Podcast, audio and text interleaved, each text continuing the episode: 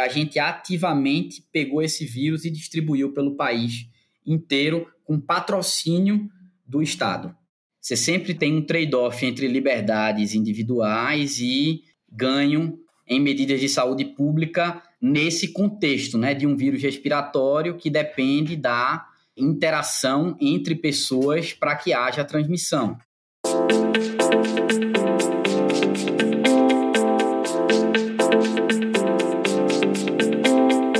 Bem-vindos a mais uma edição do Leadercast. Me chamo Luiz Guilherme Prioli, sou associado de FL e host do nosso podcast. O Instituto de Formação de Líderes é uma associação apartidária, independente e privada para encorajar os valores liberais no Brasil através de seus membros e rede de parceiros.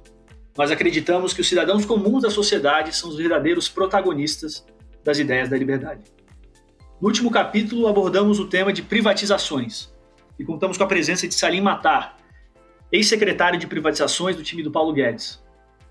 Agora, diante da distribuição da vacina e de um novo lockdown em São Paulo, gostaríamos de desmistificar o tema da vacina e para isso contamos com um convidado, Arthur Brito.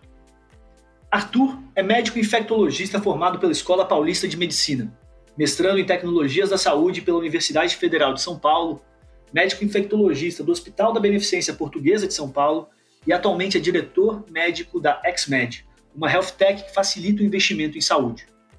Para conduzir esse debate, também contamos com o presidente do FL São Paulo, Márcio Ramos, líder global de Digital e Multi-Channel Capabilities da Eli Lilly Company, graduado em Comunicação Social com ênfase em Marketing pela SPM São Paulo, pós-graduado MBA pela FGV RJ.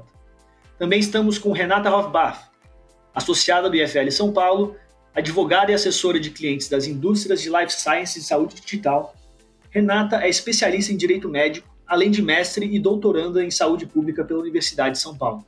Renata também é alumni member do Yale Interdisciplinary Center for Bioethics da Universidade Yale, nos Estados Unidos. Antes de iniciarmos, quero recomendar para vocês o podcast Segredos Políticos, produzido pela agência Escaesco, dos sócios Romeu Scanhoela e Vitor Escobar podcast tem um conteúdo bem interessante porque aborda temas políticos, em especial que rola no Congresso Nacional, que não são tratados na mídia tradicional. Então, quem se interessar é só buscar no Spotify por Segredos Políticos. E agora eu passo a palavra para o Márcio começar essa nossa, esse nosso bate-papo aí com o Arthur. Tudo bem, gente? Obrigado, LG. Obrigado pelo convite. Obrigado, Arthur, por estar aqui com a gente hoje.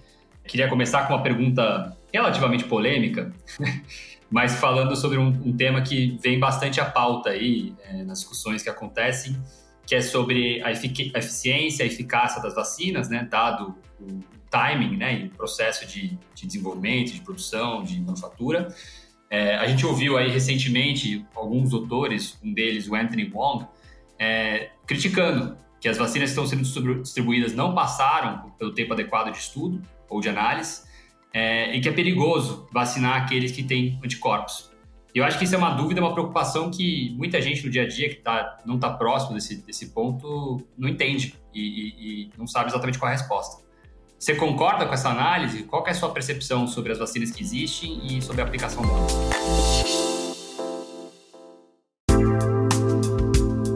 Boa noite a todos. Eu, eu, eu não concordo com a análise, é, apesar de compreender alguns dos argumentos, de fato, a gente teve é, um desenvolvimento de vacinas da forma mais rápida que a humanidade já, já viu né, na história. Então, é, eu só não acho que a gente pode olhar para isso sob um aspecto negativo, né? Muito pelo contrário.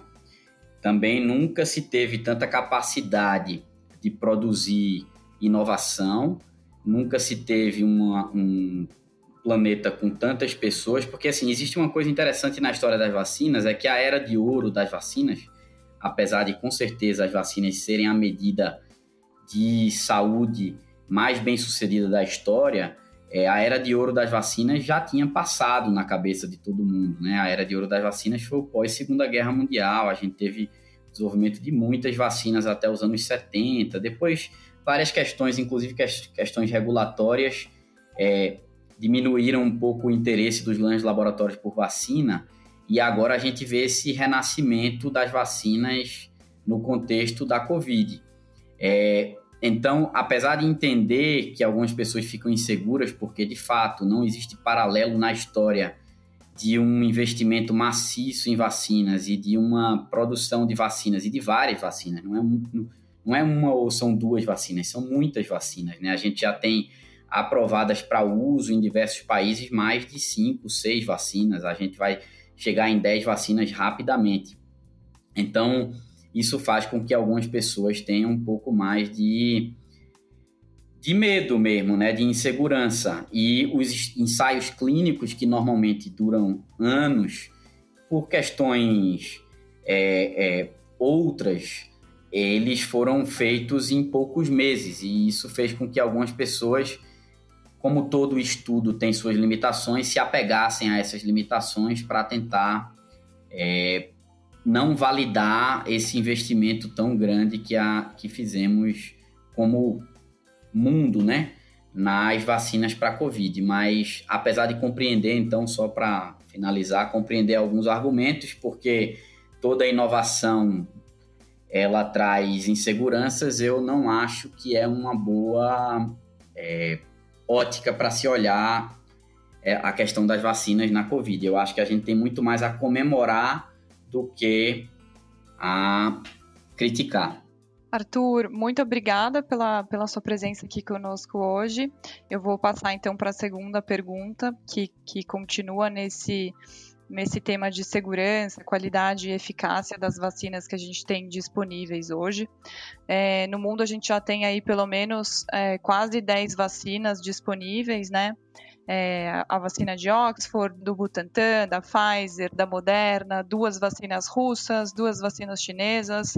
Mais recentemente, agora a gente tem uma aprovação nos Estados Unidos para a vacina da Johnson Johnson. Queria saber se você pode falar um pouquinho sobre essas vacinas. É, quais, na sua opinião, possuem uma efetividade e segurança maior comparada às demais, se, se você vê alguma que se encaixa melhor na nossa realidade brasileira e quais você entende que têm um potencial de serem mais eficazes em relação às, às novas mutações. É, eu acho que, é como você falou, você listou bem todas as vacinas que já estavam aprovadas em uso pelo menos em algum país de grande população, né? E, e, uma coisa interessante que a gente tem visto nessa pandemia é que a gente tem vacinas de todas as gerações, como eles chamam, né? Como os imunologistas gostam de chamar. Você tem vacinas de primeira, segunda, terceira e agora as novas vacinas de RNA que eles têm chamado de vacinas de quarta geração.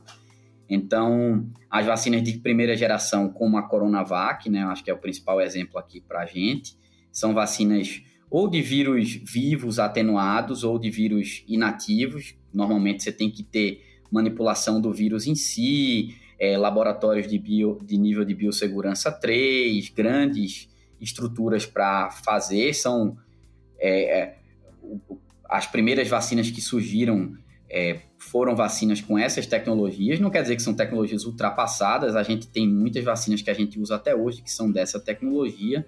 Depois você tem as vacinas de segunda geração, que são as vacinas que vão usar é, apenas partes dos vírus, proteínas virais. Tem uma vacina que é a da Novavax, que é uma vacina dessa, desse tipo. É, as vacinas de terceira geração são as vacinas de vetor viral, que são vacinas onde você usa outros vírus modificados geneticamente para que não se repliquem dentro da pessoa que recebe a vacina, que carregam sequências genéticas do vírus que você está querendo criar imunidade contra e o seu corpo tendo é, contato com aquela, com aquela sequência genética é, do vírus que está sendo levado pelo vetor, produz anticorpos contra aquele vírus. É o caso da maioria das vacinas, a da Johnson Johnson, que você falou que foi aprovada recentemente, mas também a AstraZeneca, a vacina de Oxford, né, que é a outra que a gente está usando em larga escala no Brasil. É, a Sputnik é, é, russa também usa essa tecnologia. A vacina indiana, que foi comprada agora, foi feito um acordo de compra de 20 milhões de doses pelo governo é, brasileiro, também usa essa tecnologia. É, a outra vacina chinesa que a gente não comprou, a vacina da Sinopharm, ela também usa essa tecnologia. Então, são a maioria das vacinas, na verdade, usa essa tecnologia de terceira geração. E, por fim, as vacinas de quarta geração, que seriam essas vacinas de RNA, um RNA totalmente sintético, produzido em laboratório, que é inoculado de forma intramuscular e o nosso organismo, em contato com aquele RNA viral, produz é, imunidade contra aquele vírus que a gente inoculou. E aí os grandes exemplos são a vacina da Pfizer, né, a mais importante delas, de maior capacidade de produção, e também a vacina da Moderna. A Pfizer é, é um, é essa vacina especificamente é produzida por um acordo entre a Pfizer e uma empresa alemã, a BioNTech, e a Moderna é uma empresa americana também. Em relação a quais seriam as vacinas mais adequadas à realidade brasileira, eu acho que nós somos um país em desenvolvimento, né?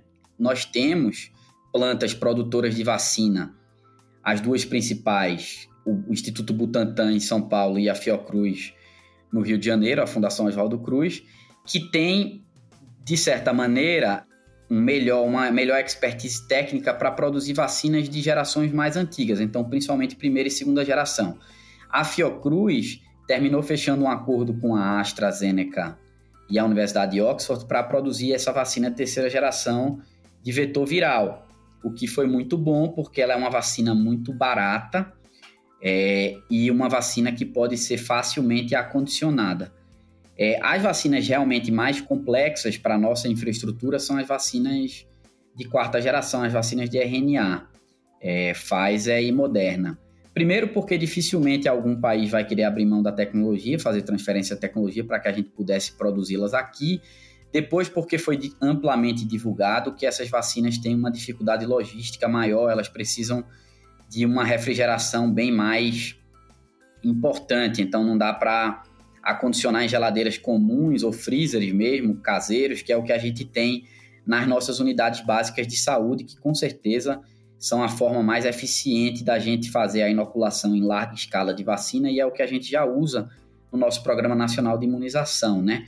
Então é claro que, assim como em uma empresa, em outros países, quanto mais próximo da cultura institucional estejam as nossas ações de saúde pública, mais facilmente elas vão ser tocadas com sucesso, né? Então, vacinas que não cabem bem na nossa estrutura atual, elas dificultam o sucesso da operação como um todo, né?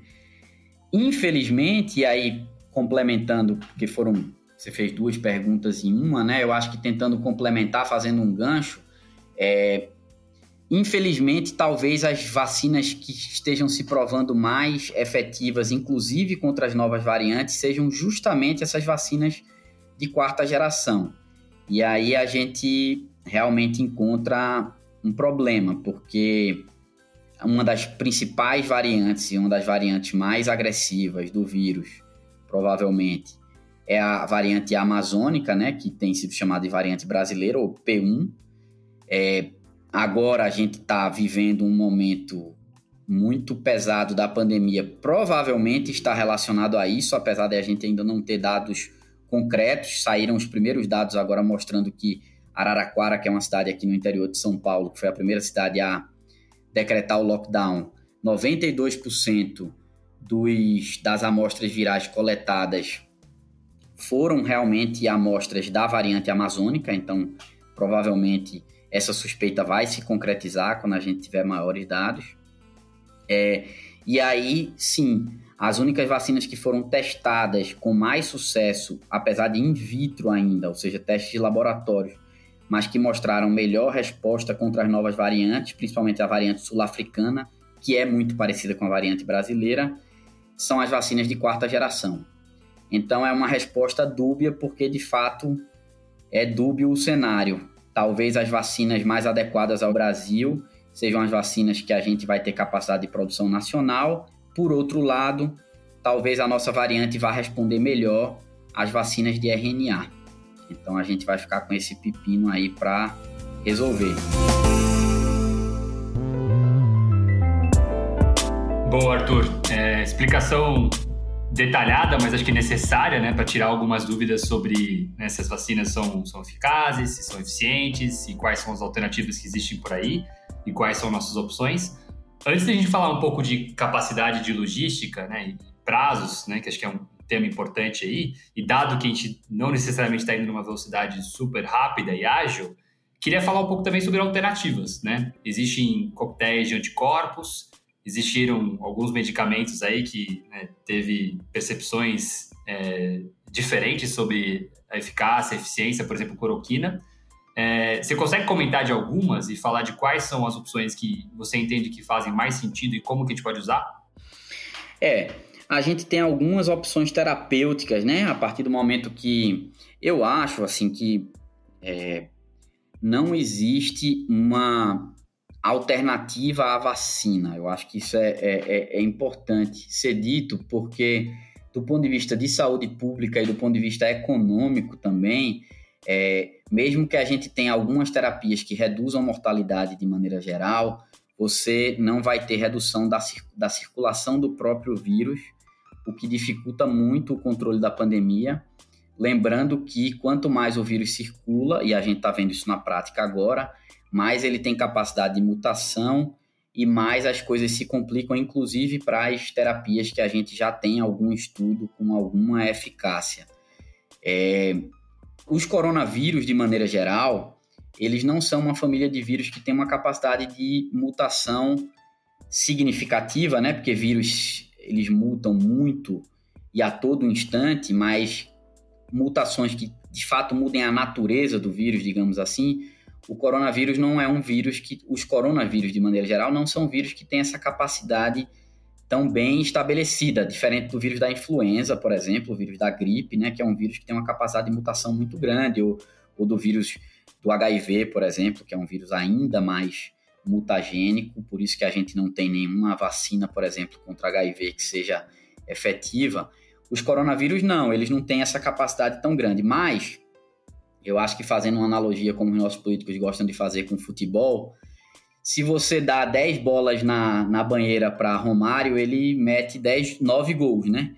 Se você dá 10 para Luiz Chulapa, talvez ele faça 2, mas a gente deu 2 bilhões de, de bolas para o coronavírus, então ele conseguiu já fazer umas 4 ou 5 mutações muito que diferenciaram muito o vírus em relação às linhagens originais.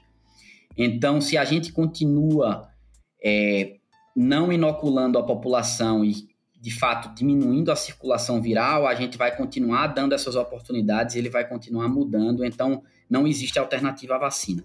Mas, falando das terapias que a gente vem estudando é, contra a Covid, eu acho que algumas das mais badaladas, que foi o Remdesivir, que é uma medicação americana, que mostrou inicialmente algum efeito para casos leves a moderados mas os estudos, quando você coloca numa lupa, são estudos muito frágeis, assim, os resultados são muito frágeis, então não acho que é, seja algo que vale a pena ser incorporado no Brasil ou no SUS, por exemplo, ou mesmo para convênios particulares.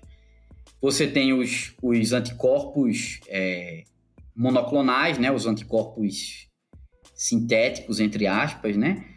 Que estão sendo estudados em alguns países. Israel talvez tenha sido o país que mais e que primeiro estudou esses anticorpos monoclonais para a Covid. Eles têm a vantagem de você produzir anticorpos numa quantidade bastante alta, inocular numa quantidade bastante alta, que pessoas inocular num momento muito precoce, então você não teria o gap entre a infecção natural e a produção de anticorpos, isso poderia reduzir a gravidade e o tempo de doença, é isso que os estudos têm mostrado.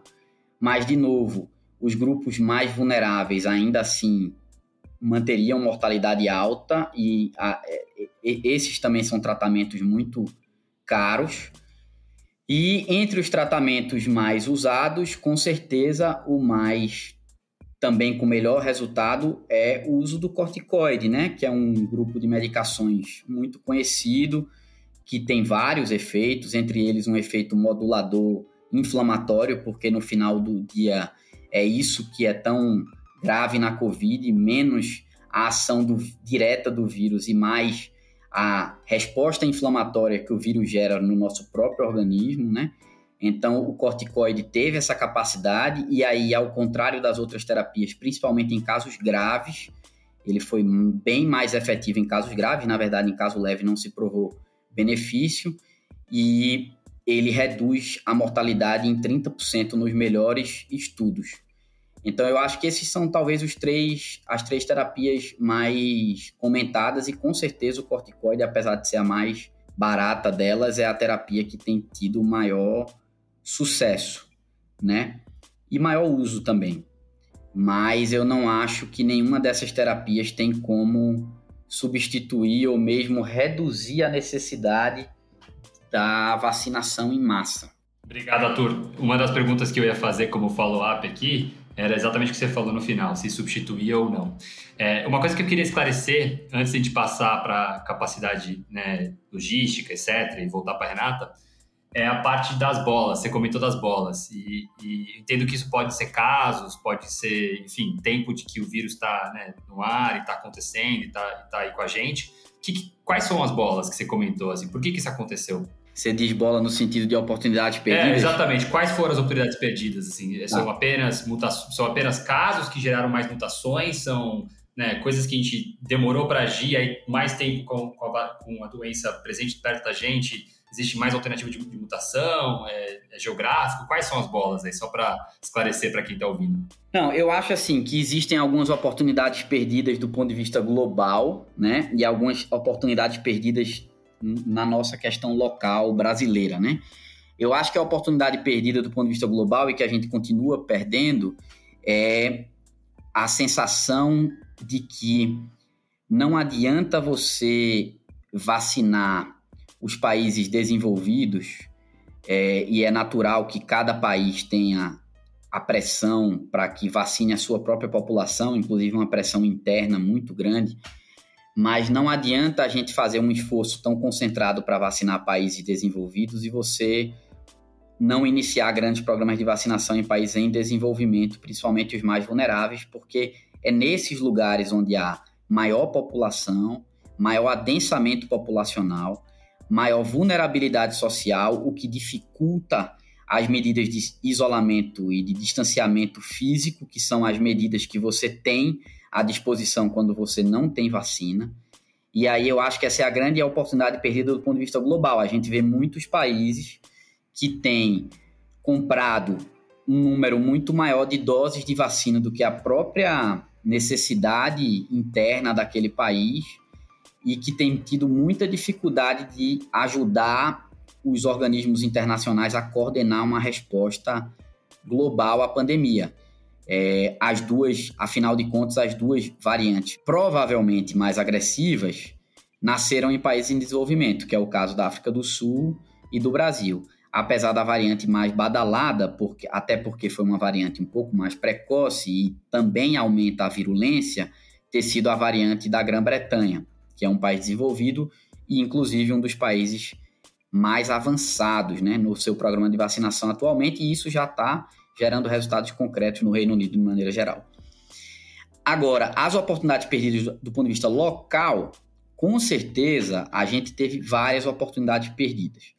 É, a primeira grande oportunidade perdida foi a, o desenvolvimento de um programa nacional de larga escala, de grande capacidade de testagem. No início, porque quando você testa mais, você isola mais casos sintomáticos, você isola mais casos dentro da família e você tem maior capacidade de reduzir a circulação do vírus.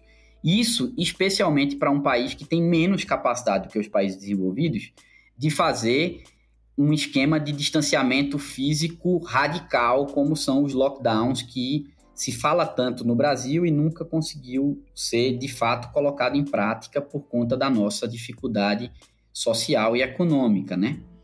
Então, a gente não ter feito um programa de vacinação em massa, com grande capacidade de testagem, com certeza foi a nossa primeira grande oportunidade perdida e algo que se mantém até hoje. No início, a gente tinha uma dificuldade técnica, porque os testes de PCR, né, reação em cadeia de polimerase, que são os testes feitos para casos agudos, eles são testes que demandam laboratórios com um pouco mais de estrutura, o próprio teste é caro, mas atualmente a gente tem testes de antígeno do coronavírus, que são testes, como a gente chama em medicina, point of care, ou seja, que você faz no local, na hora, que tem um resultado quase que instantâneo em 15 minutos e que custam, em média, 5 a 10 dólares por teste, em comparação a 50 dólares por teste de PCR. Então, a gente já tem essa alternativa há pelo menos seis meses e ainda assim a gente não conseguiu estruturar um programa de testagem em massa.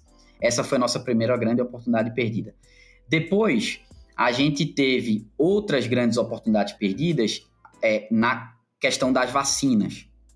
Um, o baixo investimento que o governo federal fez na Fiocruz em relação a colocar de pé a estrutura para produzir a vacina desde o tempo zero, a partir do momento que a vacina tivesse aprovada, a gente já ter grande capacidade de produção. A gente não tem, porque a gente demorou para fazer esse investimento, fez um investimento a conta gotas.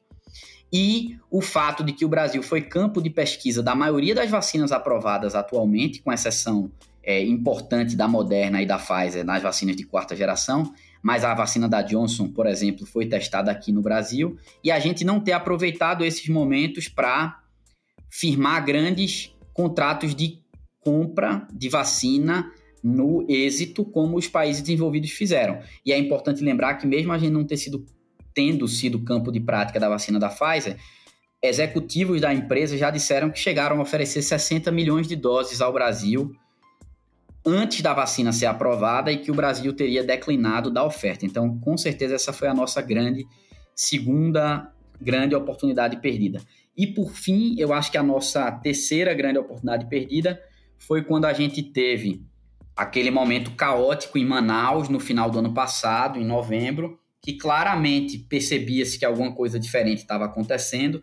Depois se comprovou que a gente tinha uma nova variante circulando em Manaus. Hoje já tem estudos mostrando que 80% dos casos em Manaus foram causados pela nova variante naquele momento. E a gente não coordenou uma resposta àquela crise no sentido de que fecha-se Manaus, proíbe-se voos comerciais para você não pegar pacientes assintomáticos ou oligossintomáticos pouco sintomáticos, que viajassem para outros lugares procurando serviços de saúde, investe-se pesadamente em estrutura médica em Manaus para manter os casos que vão ter que ficar lá bem acompanhados e pega-se o início das vacinas que foi em janeiro ainda e você manda uma quantidade de vacinas suficiente para inocular a população de Manaus inteira naquele momento. E mesmo que você tivesse 5 milhões de doses só para o Brasil inteiro, você mandar 5 milhões de doses para Manaus, tentar fazer o que a gente chama de bloqueio vacinal. Então você vacina todo mundo, independente se já tinha tido, se não tinha tido, se tinha idade, se não tinha idade, se tinha comorbidade ou não, para você tentar reduzir a circulação do vírus lá e assim ter mais uma medida que impedisse que essa variante se deslocasse pelo país. E o que a gente fez foi exatamente o contrário. A gente vai para Manaus, mantém tudo aberto, pega os pacientes que estão em Manaus, transfere para outros estados. E esse não é o grande problema, mas transfere sem nenhum cuidado, ou seja, eles chegam no outro estado e são colocados em unidades Covid junto com outros pacientes. Não tem-se separação de profissionais que estão vendo esses casos em relação a profissionais que estão vendo outros casos permite que a família vá para esses lugares que os pacientes foram mandados. A gente não sabe se a família está infectada de forma assintomática ou não. Ou seja, ao invés da gente tentar bloquear esse problema quando ele ainda estava em Manaus, pelo contrário, a gente ativamente pegou esse vírus e distribuiu pelo país inteiro com patrocínio do Estado. Então, eu acho que essa foi a nossa terceira grande oportunidade perdida e a última por enquanto. Por enquanto, né? Vamos ver quais são os outros erros que a gente ainda vai cometer aí ao longo da pandemia. espero que não sejam erros de logística, né? Até aproveitando para passar para esse tema, então, de capacidade, de logística e de distribuição. A gente reconhece que o Brasil possui um, um programa nacional de imunização relativamente bom, né, desde a década de 70, que conta já com 14 vacinas. Em algum momento teremos 15 vacinas, provavelmente com a incorporação da vacina contra a Covid, né? Então, olhando toda essa experiência que a gente já tem na implementação de programas de vacinação, na sua opinião, o Brasil tem capacidade suficiente hoje para produzir e distribuir vacinas? E vou aproveitar para fazer aqui duas perguntas de um milhão de dólares cada. É, a primeira é qual é a cobertura vacinal ideal para a gente controlar o vírus, então qual é a porcentagem da população que precisa ser vacinada para controlar o coronavírus? E quanto tempo a gente levaria ou que você estima que a gente leve para chegar nesse threshold? É, eu acho que o Brasil tem uma grande capacidade de, de montar um, um programa de inoculação de vacina em massa é, isso está sendo demonstrado nessa pandemia nos países que, como a gente, tem uma atenção primária capilarizada. Aqui eu nem estou discutindo assim a qualidade da atenção primária brasileira, que é, daria um outro programa inteiro, mas já adianto que, na minha opinião, é um programa bastante custo efetivo, muito custo efetivo, o programa brasileiro, mas mais importante do que ser ou não custo efetivo, ele é um programa, principalmente o Estratégia de Saúde da Família, com uma grande capilaridade pelo país. Então, isso facilita muito os países que têm programas semelhantes ao Brasil. São os países que estão sendo mais bem sucedidos no programa de vacinação, Chile na América Latina e em relação ao mundo, Israel e é, Reino Unido. Então, só na primeira parte da pergunta, sim, a gente tem grande capacidade. A gente já teve programas de vacinação no Brasil que a gente conseguiu inocular 40 milhões de pessoas em uma semana. Então, isso dá a dimensão da nossa capacidade de, de montar. Que sonho, hein? pois é, 40 milhões em uma semana. não é, não é impossível. E eu acho que tanto a primeira quanto a última pergunta, quanto tempo a gente demoraria para fazer uma inoculação em massa e se a gente tem capacidade, depende única e exclusivamente da gente ter vacina. Porque, por exemplo, é, a gente começou a vacinar pessoas idosos com mais de 90 anos.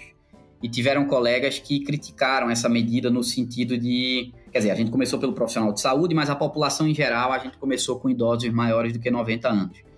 E aí teve, tiveram colegas que disseram: ó, eu acho que, apesar de ser o grupo de maior mortalidade, é um grupo que tem uma mortalidade alta independente da Covid. Então, talvez a gente não esteja reduzindo a mortalidade global desse grupo e reduzindo o acesso desse grupo aos serviços hospitalares, porque talvez esse grupo fosse internar e falecer por outros motivos que não Covid. É, só que a questão é que a gente não vacinou esse grupo só porque era o grupo de maior mortalidade. A gente também vacinou esse grupo porque eu acho que queria se dar a ideia de que o programa de vacinação estava andando e ele é um grupo de população muito pequena. Então você consegue, a gente naquele momento tinha dose o suficiente para vacinar esse grupo e não teria dose, por exemplo, para vacinar os idosos mais ativos que saem mais de casa entre 60 e 75 anos, por exemplo. Então, eu acho que a nossa capacidade inocular depende muito mais da gente ter vacina do que a gente ter capacidade de vacinar. E o percentual da população que a gente precisa atingir para atingir o que tem se chamado de imunidade de rebanho é, de fato, como você falou, uma pergunta de um milhão de dólares, mas a ciência médica não nasceu hoje, né? Algumas coisas a gente pode usar certas analogias. Eu não acho que nada abaixo de 70% vai resolver nosso problema. E, de novo, os países que já estão vacinando em grande quantidade tem demonstrado algo parecido com isso. A Israel já atingiu 50% da população e o Reino Unido já atingiu em torno de 30% da população.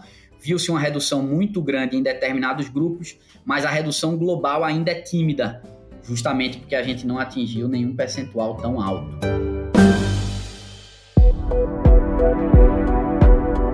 Boas reflexões, Arthur. Queria também caminhar um pouco mais esse assunto de, de distribuição é, e fazer um comentário e uma pergunta, né? A gente viu recentemente aí os dados dos Estados Unidos. É, os Estados Unidos têm vacinado mais pessoas por dia do que o Brasil até agora, né? Nos últimos dados que a gente que viu aí divulgados. É, talvez você tenha uma, uma coisa mais nova do que eu, mas foi a última que eu vi. É, isso passa possivelmente por, por, duas grandes frentes, né? Tanto ter acesso à vacina, né? ter a vacina em mãos, quanto distribuir, aplicar, enfim. É, qual que você acha que é a dor, ou qual que você acha que é a maior dor do porquê que a gente está sendo tão mais devagar do que os Estados Unidos? É, é bizarro essa comparação. E segundo, é, onde é que as instituições privadas deveriam entrar?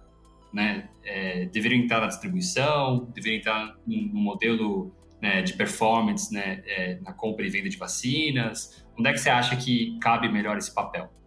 Eu acho que a gente tem vacinado realmente menos do que os Estados Unidos, mas isso se deve única e exclusivamente à nossa falta de vacina. Porque diferente da gente, os Estados Unidos tiveram que montar uma estrutura de distribuição de vacina, claro que é um país que tem uma capacidade logística maior do que a nossa, é, do ponto de vista objetivo, né? Quer dizer, eles têm melhores rodovias, portos, aeroportos, ferrovias, isso sendo um país continental como o nosso, isso é um fator muito relevante. Mas não acho que isso é o mais importante, porque os Estados Unidos eles estão inclusive conseguindo mandar a vacina muito mais rápido do que eles estão conseguindo vacinar, justamente porque eles não têm um PNI como a gente tem. Então, tem vários estados onde a vacina está se acumulando nos almoxarifados, entre aspas, no, nos grandes centros de distribuição locais, porque você não tem perna para pegar aquela vacina e vacinar as pessoas. Teve até casos bizarros nos Estados Unidos de terem as doses estarem para perder a validade e as pessoas serem inoculadas na, na rua, né? na rodovia. Os agentes de saúde saírem, mesmo as pessoas que não estavam no grupo de risco, saírem inoculando, perguntando nos carros quem queria ou quem não queria tomar vacina. Claro que os Estados Unidos têm umas questões climáticas também que tornam isso um pouco mais é, desafiador do que no Brasil. Eles tiveram uma grande nevasca agora, eles estão no inverno, isso dificulta, mas com certeza o grande motivo da gente estar tá vacinando menos do que os Estados Unidos é o fato de que eles têm muito mais vacina do que a gente. Se a gente tivesse a mesma quantidade de vacina dos Estados Unidos, a gente provavelmente estaria vacinando mais proporcionalmente do que os Estados Unidos, porque isso é o que a história mostra com os nossos programas de vacinação quando compara-se com os deles.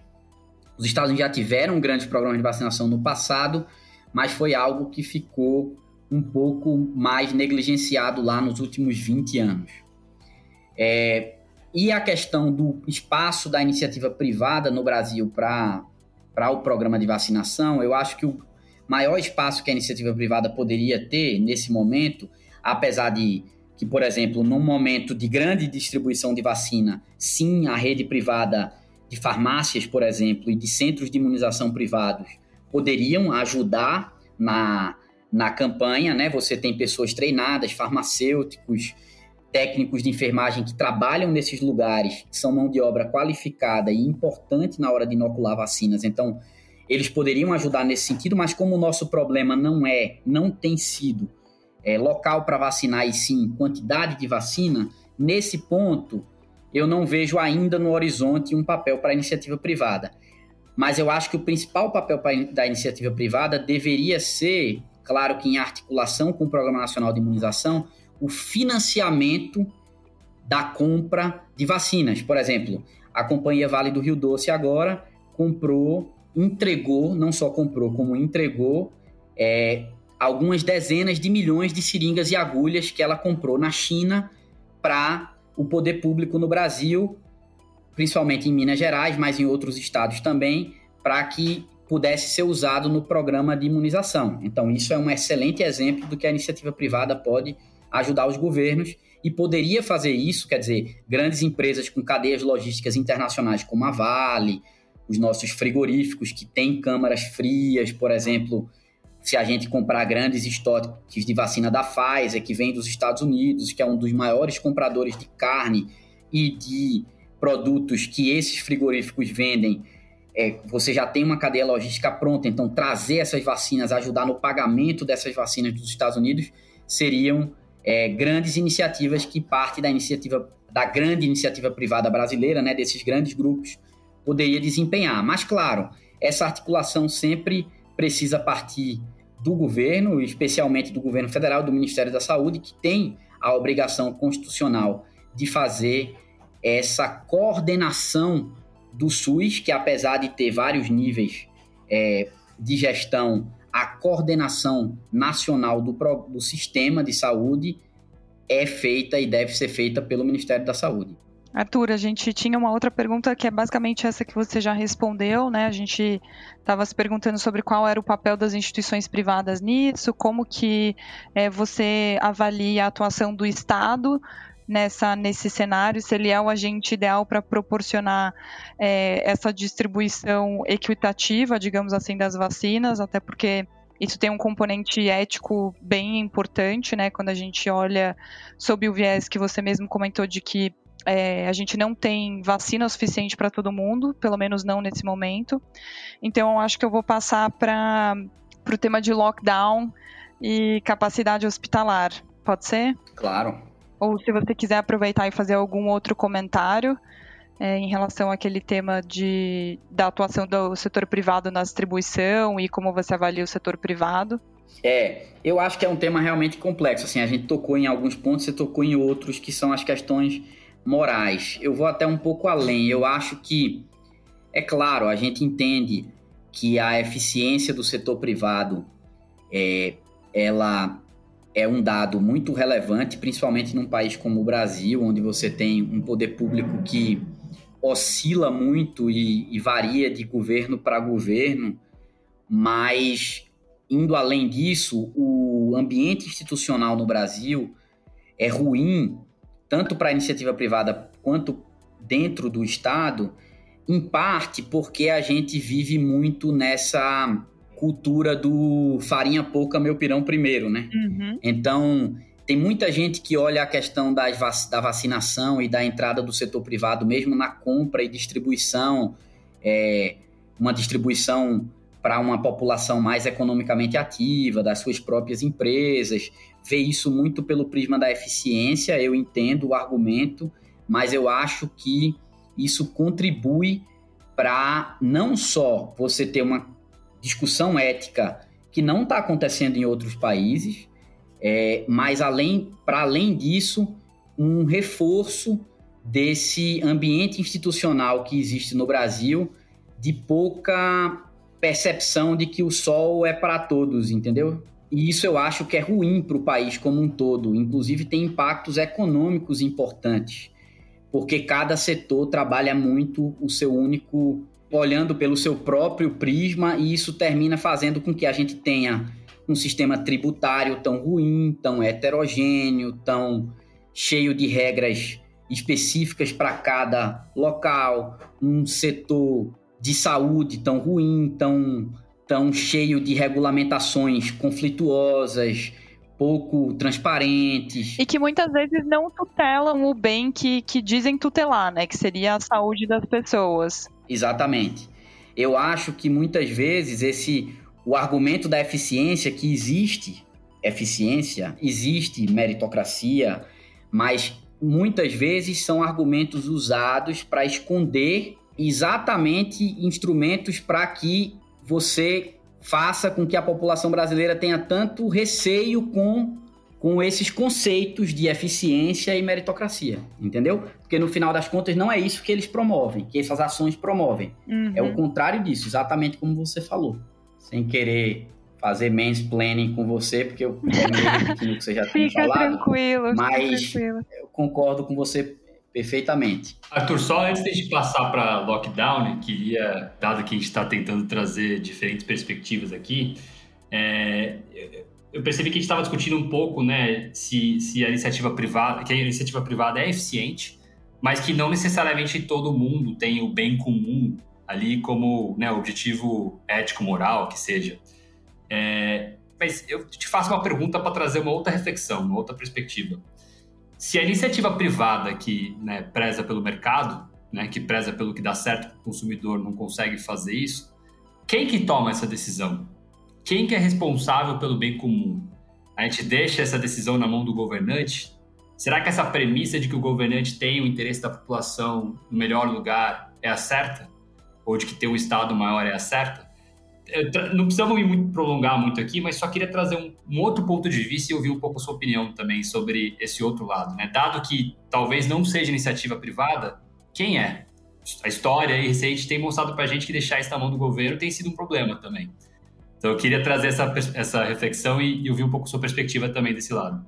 É, eu acho que quando a gente torna a discussão mais geral, né, quer dizer, uma discussão sobre bem comum de maneira geral, é, fica bem mais complexo realmente da gente estabelecer quem tem a guarda do bem comum, até porque a própria sociedade brasileira é uma sociedade com dificuldade de enxergar o que seriam os bens comuns, né, do ponto de vista técnico, né? A gente nem sempre a sociedade enxerga o bem comum como um bem de fato comum, a própria sociedade brasileira. Então, se a gente entra numa discussão muito geral sobre quem tem o melhor quem faz a melhor defesa do bem comum, é, a gente de fato vai ter muitos, é, muitas questões específicas onde você vai poder argumentar para um lado ou para o outro. Mas eu acho que se a gente trouxer a discussão para a questão da vacina é, e a questão até um pouco mais ampla dos cuidados em saúde, eu acho que aí sim o Estado brasileiro ele tem sido central nessa discussão desde antes do SUS, né? Porque o nosso Programa Nacional de Imunização, ele é da década de 40, 50, e antes disso a gente já tinha tido grandes campanhas de vacinação, não só aqui no Brasil como no mundo. De maneira geral, a questão das vacinas e dos grandes programas de saúde pública, eles são tocados pelo Estado ou por organizações paraestatais, quando você vai para o modelo bismarckiano, alemão, que é utilizado no Japão ou, ou em Israel, por exemplo. Então, eu acho que sim, nesse contexto e no Brasil, eu não tenho dúvida de que a iniciativa deve ser do Estado, mas, de novo, eu acho que a iniciativa privada pode sim ter um papel, porque muito melhor do que o Estado, eles têm interlocutores nesses grandes mercados produtores de vacina, têm cadeias logísticas nesse mercado e têm capacidade de financiamento, como o Estado vem passando por dificuldades nas contas públicas, essas empresas poderiam entrar com ajuda no financiamento. Agora, desde que essas empresas entendessem que o mais importante para elas não é que os seus funcionários sejam inoculados antes dos outros, mas que o Brasil saia do radar internacional como um país onde o vírus está descontrolado, o que dificulta enormemente o comércio dos produtos que essas próprias empresas produzem e exportam para esses países, especialmente num contexto de dólar alto, onde os ganhos dessas empresas exportadoras poderiam estar sendo muito maiores do que estão sendo. Então, eu acho que elas podem ajudar, elas devem ajudar, desde que o, o Estado, nesse caso, coordene e elas percebam também que quanto mais elas ajudarem, mesmo que a inoculação seja coordenada pelo Estado, melhor vai ser, mais rápido a gente sai das listas negras de portos, aeroportos, voos comerciais e não comerciais, como a gente está na lista de praticamente todos os países do mundo, e especialmente dos países para quem a gente mais vende. Maravilha. Eu vou aproveitar para fazer então agora a pergunta sobre o lockdown. Há um ano atrás, quando essa pandemia começou, a ideia inicial do lockdown ou da diminuição na circulação de pessoas era ganhar tempo para aumentar a capacidade dos, dos sistemas de saúde, né, que estavam bastante pressionados e achatar a curva. É, quase um ano depois, a gente ainda viu é, uma atuação deficitária dos sistemas de saúde, vide o caso trágico que aconteceu lá de, de Manaus, né? Então, a gente queria entender um pouco a sua opinião a respeito desse tema, como você enxerga o impacto dos lockdowns e outras restrições governamentais no combate à pandemia e na saúde das pessoas em geral. Se você acha que foi um erro fechar os, os hospitais de campanha, foi muito cedo, muito tarde, é, quais são as medidas que a gente pode tomar agora? Então, primeiramente, eu acho que a gente não teve lockdown no Brasil, né? Eu acho que primeiro é importante deixar isso bem claro. Assim, a gente teve medidas de distanciamento físico no Brasil, é, sempre medidas bastante parciais, pouco coordenadas do ponto de vista nacional. É, não que eu ache que a gente deveria ter tido um lockdown nacional como um país do tamanho de Portugal pode fazer. Não, não é essa, não é isso que eu estou querendo dizer. Mas coordenadas no sentido de você ter parâmetros claros para quando cada local vai entrar em lockdown, se precisar, e ter lockdowns bem estabelecidos, quer dizer, transporte entra no lockdown ou não, escola entra no lockdown ou não, é, supermercado entra em que medida, nada disso a gente teve claro é, durante essa pandemia inteira. De fato, o lockdown no início visava reduzir o colapso do sistema de saúde e foi usado assim por muito, muitos países com resultados heterogêneos, mas porque os lockdowns também foram heterogêneos, mas com resultados bastante homogêneos quando você teve medidas homogêneas. Então, eles de fato tiveram uma efetividade onde eles foram feitos de forma regular e, e bem feitos, bem coordenados, porque é isso, né? Não existe política pública de natureza ruim ou boa, existe política pública colocada em prática de forma correta e política pública colocada em prática e formulada de forma errada, né? Mas agora eu vejo que o lockdown, quando que, que volta-se a discutir lockdown, é muito mais no sentido de antes era para evitar o colapso, agora é para evitar o colapso enquanto você tem vacina, né? Para inocular. Então é pelo menos um lockdown, se terminar acontecendo, será um lockdown um pouco mais esperançoso do que o lockdown que a gente teve no primeiro semestre do ano passado. Em relação aos hospitais de campanha, eu acho que o nosso maior erro foi, na verdade, ter investido tanto em hospitais de campanha, porque claramente desde o início já percebeu-se que tinha muita obra superfaturada, foi uma acho que o de campanha e respirador foi foram os grandes esquemas que a gente teve no Brasil no, no ano passado, né? Deram grandes oportunidades para a corrupção e são e são instrumentos pouco efetivos no controle da pandemia. A gente já tem vários estudos mostrando que quando você aumenta a capacidade de leitos e aumenta a, a necessidade de internações, os, os pacientes que são internados morrem mais do que em momentos que você tem menos é, sobrecarga no número de leitos. Ou seja, abrir leito simplesmente não garante o mesmo sucesso dos leitos que você já tinha aberto antes da pandemia. Isso é fácil de intuir que a razão é que você tem equipes mais bem treinadas em hospitais e unidades que já estavam mais consolidados, e quando você abre de uma forma atabalhoada, aquilo não vai ter a mesma qualidade, né? Então, assim, simplesmente aumentar a capacidade instalada não melhora a, o desfecho da pandemia.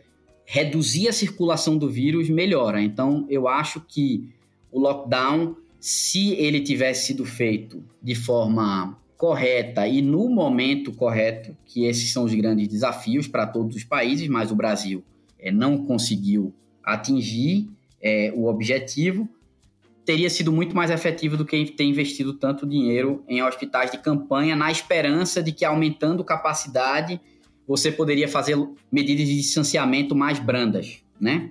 Com certeza no, no saldo final, mais pessoas perderam a vida do que se tivesse sido lockdown. É claro que o lockdown tem toda uma discussão de fazer medidas de distanciamento mais rigorosas em países de muito maior vulnerabilidade social do que como, como é o Brasil, do que em países como Itália, Espanha, Nova Zelândia e países desenvolvidos que têm uma capacidade é, econômica muito maior de sustentar medidas de distanciamento rigorosas por mais tempo.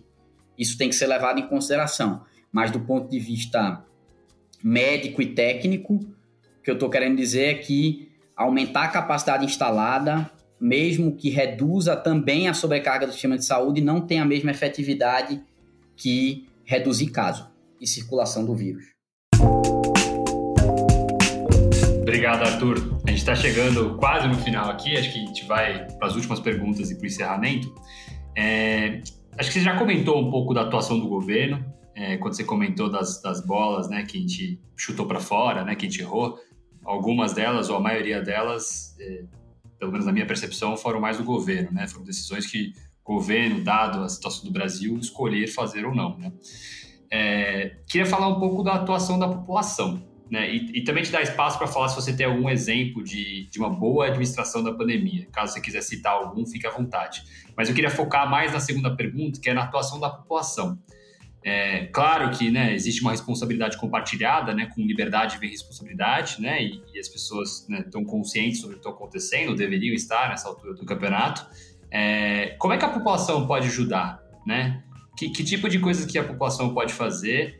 É, e, e, se quiser também falar do, do, exemplo né, de uma atuação, de uma boa administração governamental fora do Brasil, que acho que o Brasil não é uma boa referência, pode ficar à vontade para comentar também. Veja, eu acho que existem exemplos bastante divulgados né, pela, pela mídia, de maneira geral, pelos veículos de comunicação, é, de países que conseguiram controlar melhor os casos. Mas, como você falou também na sua introdução anterior, é, você sempre tem um, tem um trade-off entre liberdades individuais e ganho em medidas de saúde pública nesse contexto né, de um vírus respiratório que depende da é, interação entre pessoas para que haja transmissão. Então, talvez os melhores exemplos de controle de casos não sejam os melhores exemplos de liberdade interna nos países. Então você tem a Nova Zelândia, que é um, um, exemplo muito citado e que de fato é um bom exemplo, que faz lockdowns em cidades com um caso, como foi no último lockdown que eles fizeram em uma das regiões do país. Você tem é, países igualmente capitalistas e, e com, com economia bastante aberta, como a Coreia do Sul, que montou sistemas de testagem praticamente universais, de grandíssima escala, mas que aliado a isso tinha leis bastante rigorosas, punição a descumprimento de quarentenas, isolamentos obrigatórios e tudo mais, e que fez um controle do deslocamento da população que quase um Big Brother nacional, né? Então, aplicativos de celulares que obrigatoriamente tinham que estar com você para saber para onde você estava se deslocando, multas pesadas, quase um Minority Report, realmente. A Nova Zelândia não precisou ir, ir tão longe, mas a Nova Zelândia tem a facilidade de ser um país com áreas rurais grandes, com população pequena, de ser uma ilha, então tudo isso ajuda muito. Agora você tem países intermediários que nem fizeram um controle tão espetacular dos casos e nem tomaram medidas tão rigorosas e controlaram bem melhor do que o Brasil, como por exemplo a Alemanha, né? Que inclusive é um país onde os estados, né, tem é uma federação onde as regiões, né, na verdade, como eles chamam, têm bastante liberdade, tomaram medidas diferentes entre si, que em algum momento tiveram que ser coordenadas pelo governo federal, mas que sempre tiveram apoio federal para tomar aquelas medidas, o que foi muito importante, inclusive apoio econômico para que aquelas medidas fossem efetivas. Então eu acho que esses são bons exemplos. Eu não colocaria a China nesse rol, porque apesar dela ser muito citada, inclusive foi citada em alguns comunicados da OMS, a grande verdade, e agora, principalmente depois que a OMS mandou uma comitiva para lá e eles reforçaram a ideia de que é difícil entender aonde começou a pandemia e que muito provavelmente não foi naquele mercado de Wuhan, como os chineses alegaram inicialmente. É, eu não sei como foi de fato o controle da pandemia na China. A gente só sabe como foi o controle a partir de um determinado momento e foi um controle que usou de bastante violência estatal para chegar nos resultados onde eles chegaram. Então não acho que a gente deva colocar a China nesse rol de bons exemplos. E só fazendo um adendo, porque essa discussão sempre descamba para esse lado, mas pouco se fala, de países que tomaram muitas medidas é, de restrição das liberdades individuais e tiveram péssimos resultados. Então, o que eu quero dizer é que não é só ter é, restrição de liberdade individual que faz você ter bons resultados. Você precisa ter uma boa estrutura institucional para que aquelas restrições cumpram o efeito que você queria. Porque tiveram muitos países que usaram as restrições de liberdade individual apenas para aumentar o poder de alguns governantes e do poder central, né? Então, não é só de intenções, né? Você tem que tomar medida dentro de um arcabouço institucional que permita que aquela medida seja efetiva. Por isso que eu não vejo medidas de restrição de liberdade individual sempre como algo antiliberal. Porque se você não tiver instituições é, que são instituições é, de natureza liberal, as boas instituições nos países que têm democracia representativa, etc., se você não tiver essas instituições, as suas medidas de restrição de liberdade não vão ter o enfoque e nem o resultado que você esperava. Obrigado, Arthur. Super claro. Vou puxar de volta o nosso âncora aqui, o LG. É, a gente fica claro aí que problemas complexos não são resolvidos de maneira simples. Não dá para pegar uma, um fator e simplesmente assumir a causalidade dele. É, e acho que para parafrasear o Nassim Taleb, que foi o nosso palestrante no penúltimo fórum do IFL, né, escala importa. Então, ações que, que às vezes você tem de maneira mais centralizada importam e têm impactos muito mais mensuráveis em diferentes escalas, e isso faz total diferença na abordagem. E eu queria agradecer aqui mais uma vez para o Arthur, para o Márcio, para Renata, para toda a equipe do podcast, do Leadercast aqui do IFL, que fazem isso aqui acontecer. Para avisar que nós estamos postando aqui também nós vamos soltar muito mais podcasts esse ano e mais informações, que já que nós temos o nosso processo seletivo aberto aqui nesse exato momento, até o dia 15 de março, tá? Para vocês quiserem acompanhar e também se inscrever no processo seletivo, uma boa porta de entrada é vocês acompanharem a gente seguindo o nosso Instagram, IFLSP. IFL São Paulo, nós somos parte desse, desse grupo, dessa associação de impacto nacional. Mais uma vez, obrigado aí por ouvir e nos vemos na próxima. Grande abraço.